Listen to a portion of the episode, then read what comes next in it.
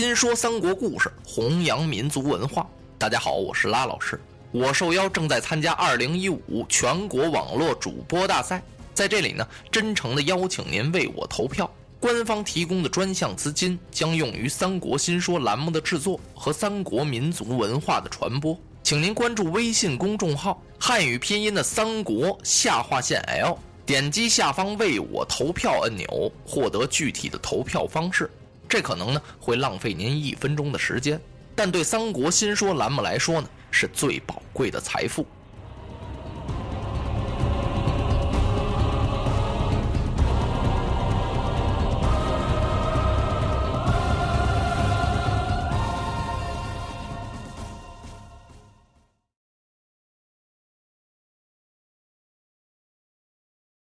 国舅董承暗藏着玉带诏。深夜来访皇叔刘备，汉献帝给了董承啊一道玉带诏啊。董承找了几个知心的文武大臣，在上边都签了名了。经西凉太守马腾推荐，说刘备可靠。董承今儿晚上啊暗藏着玉带诏，他是深夜找刘备来了。他怎么不白天来呀？哎呦，白天还了得呀！相府周围那到处都是曹操的耳目啊。一旦要是败露了，那董承和这些文武大臣就全完了。当时在许都，曹操那是多大的势力呀！所以董承挑了一个月黑头的天气，几乎是伸手不见五指，对面难以辨人呢。他找到刘备的门前，玄德开门这么一看，是国舅董承，嗯，就引起了玄德的疑心。这怎么回事啊？怎么五更半夜的？国舅董承到我这儿来了，不用说玄德呀，是人同此心，心同此理，谁也一样。这睡着好好的觉，半夜来位不速之客，可不得引起一些怀疑吗？啊，哎呦，我不知道是国舅驾到，有失迎雅啊，当面恕。董承赶忙冲玄德摆了摆手，那意思不要生阳，别嚷嚷。刘备更疑惑了。赶忙把董国舅让到书房。啊，国舅，天到这般时候啊，来到舍下，有何见教啊？哎，皇叔啊，我不得不这个时候来呀，我不能白天来，白天来呀多有不便。说到这儿啊，董承用手一指，因为皇叔您呐，以虎为邻呐，您跟老虎住界比儿，我不能不小心啊。董承这么一说不要紧，把玄德给吓了一跳，心说：“董国舅这怎么了？怎么会说曹丞相是老虎啊？”啊！刘玄德更加上小心了，因为他不单不知道董承的来意，而且他还想到啊，这会不会是曹丞相派来试探我的呀？闲谈几句之后，董承啊就把许田设为曹操僭越的事情说了。这僭越是怎么回事啊？就是曹孟德呀，在广庭大众之前，光天化日之下，催马到皇帝的前边，用自己的身体呀，把皇上给挡住了。他迎受这万岁的称贺，叫僭越。正在这时，关云长要举刀把奸贼曹操给杀了。那您干嘛制止了您的二弟呢？哎呦，玄德一听这个，吃了一惊啊！啊，国舅，没这么回事啊，我记不得，记不得了。您这是听谁说的呀？嘿嘿，我听谁说的干嘛呀？是我亲眼目睹啊！皇叔，如果这朝中这些文臣武将都像将军关羽、云长，啊，真是国无忧矣呀！这国家呀就不发愁了。玄德听到这儿啊，国舅此言差矣。我二弟云长有何德何能啊？咱们这国之栋梁，不是还有曹丞相吗？曹丞相有治国安邦之策，何忧国不太平呢？这几句话呀，玄德都不是出自于中，不是打心里说出来的。他这是糊弄董承呢。董承火了，啪一拍桌子，站起来了。啊！玄德一愣啊，就方才这几句话呀，差点把这位国舅给说哭了。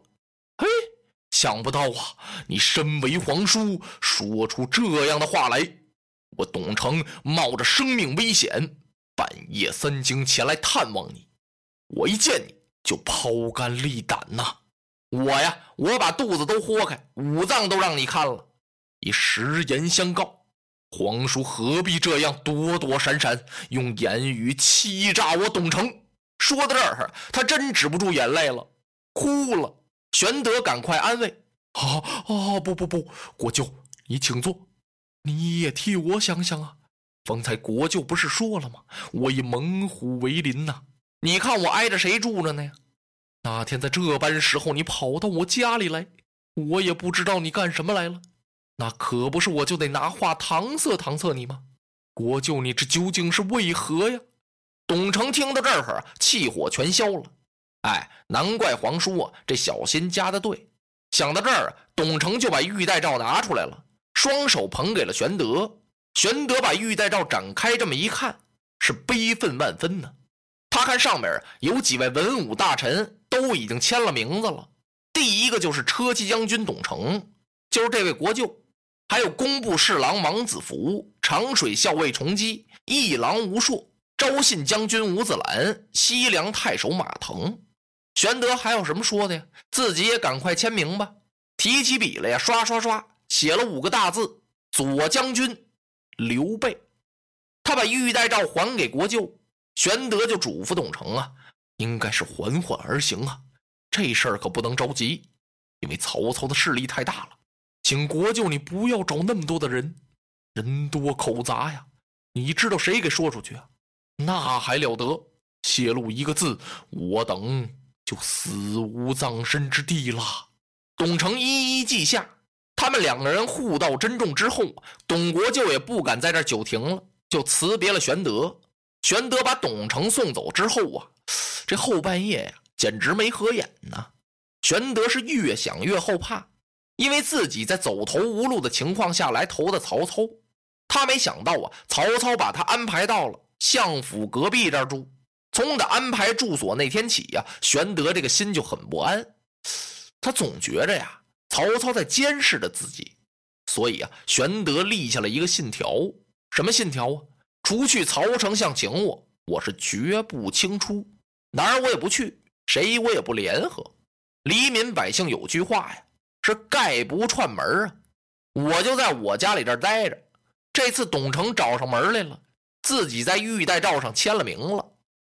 这要走漏了风声，可怎么得了啊？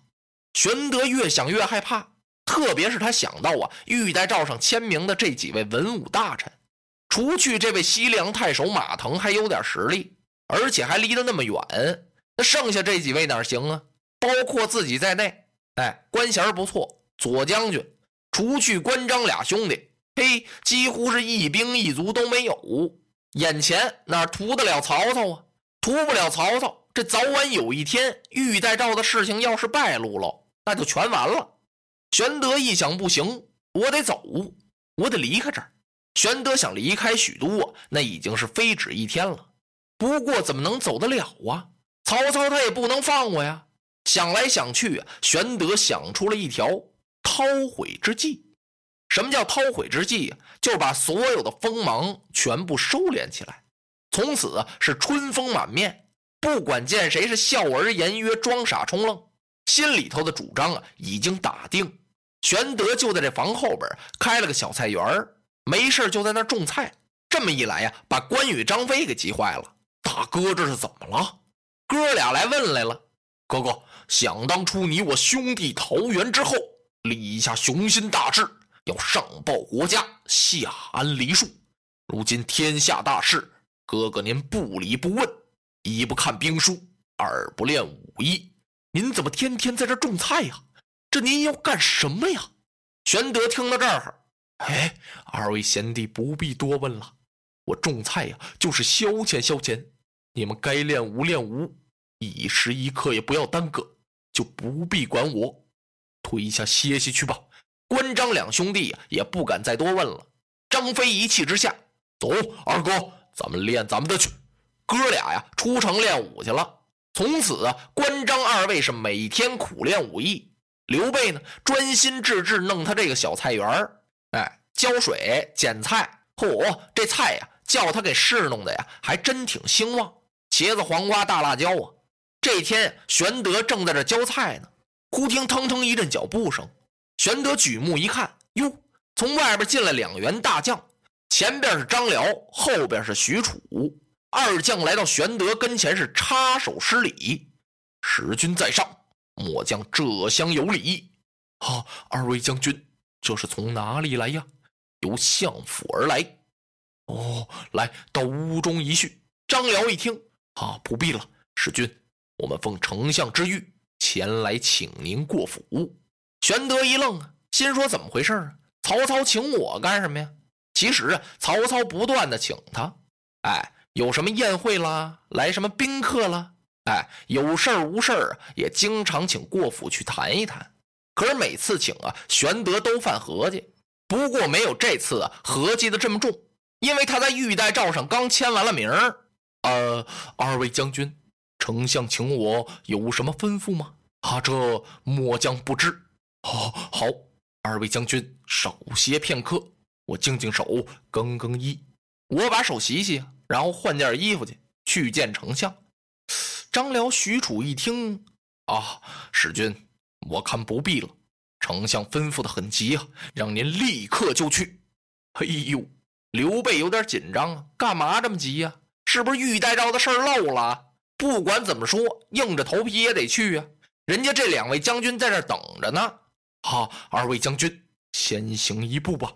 张辽、许褚一看。啊，那怎么能行呢？还是使君先请吧。俩人说着，往两旁这么一闪，是拱手让路，让玄德先走。